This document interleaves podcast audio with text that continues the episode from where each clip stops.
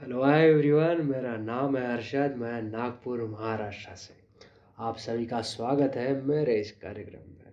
तो आज है आठ मार्च, वुमेंस डे और हमारा टॉपिक है महिला दिवस पे। तो आइए करते हैं शुरुआत। हेडफोन्स को कर लीजिएगा, पास बनाते हैं इस लम्बे को कुछ खास। इस बार कुछ कहना, कुछ नया करना। हर बार की तरह फेसबुक इंस्टा की स्टोरी तक सीमित ना रहना। खुल के कहना जो भी कहना, मिल के कहना जो भी कहना। अपनी दादी नानी के साथ गप्पे लगाना, कुछ पुरानी बातें किससे सुनाए तो सुन लेना। अपनी ऑफ़िस की कैंटीन वाली आंटी से आज उधार ना लेना। हो सके तो एक कप चाय उसके साथ भी पी लेना।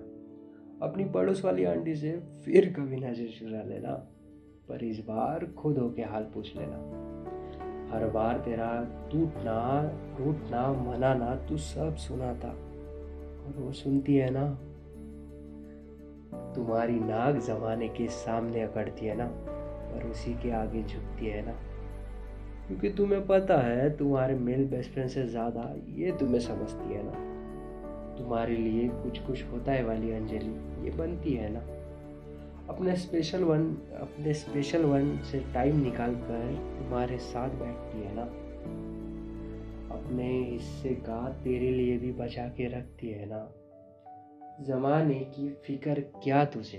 तेरे पास तेरी अपनी बहना है ना, कहती है ना। अपना नया सूट, अपनी नई हेयर स्टाइल तू उसे सबसे पहले दिखाता है ना। आईने से ज़्यादा सच्चा तू उसे मानता है ना। जमाने की घुटन, बेहुदा नजरे, वो सब सहती है ना। और फिर भी पता है, तुम्हारे फटे जोक पे भी वो खुल के हंसती है है ना?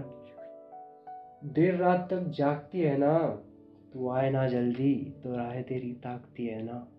तेरी फ़िक्र उसे सताती है ना, इसलिए वो माँ कहलाती है ना। न जाने माँ, बेटी, बहन, उसके कितने ही नाम है है ना? अपने सारे रोल पूरी तरह से निभाती है ना।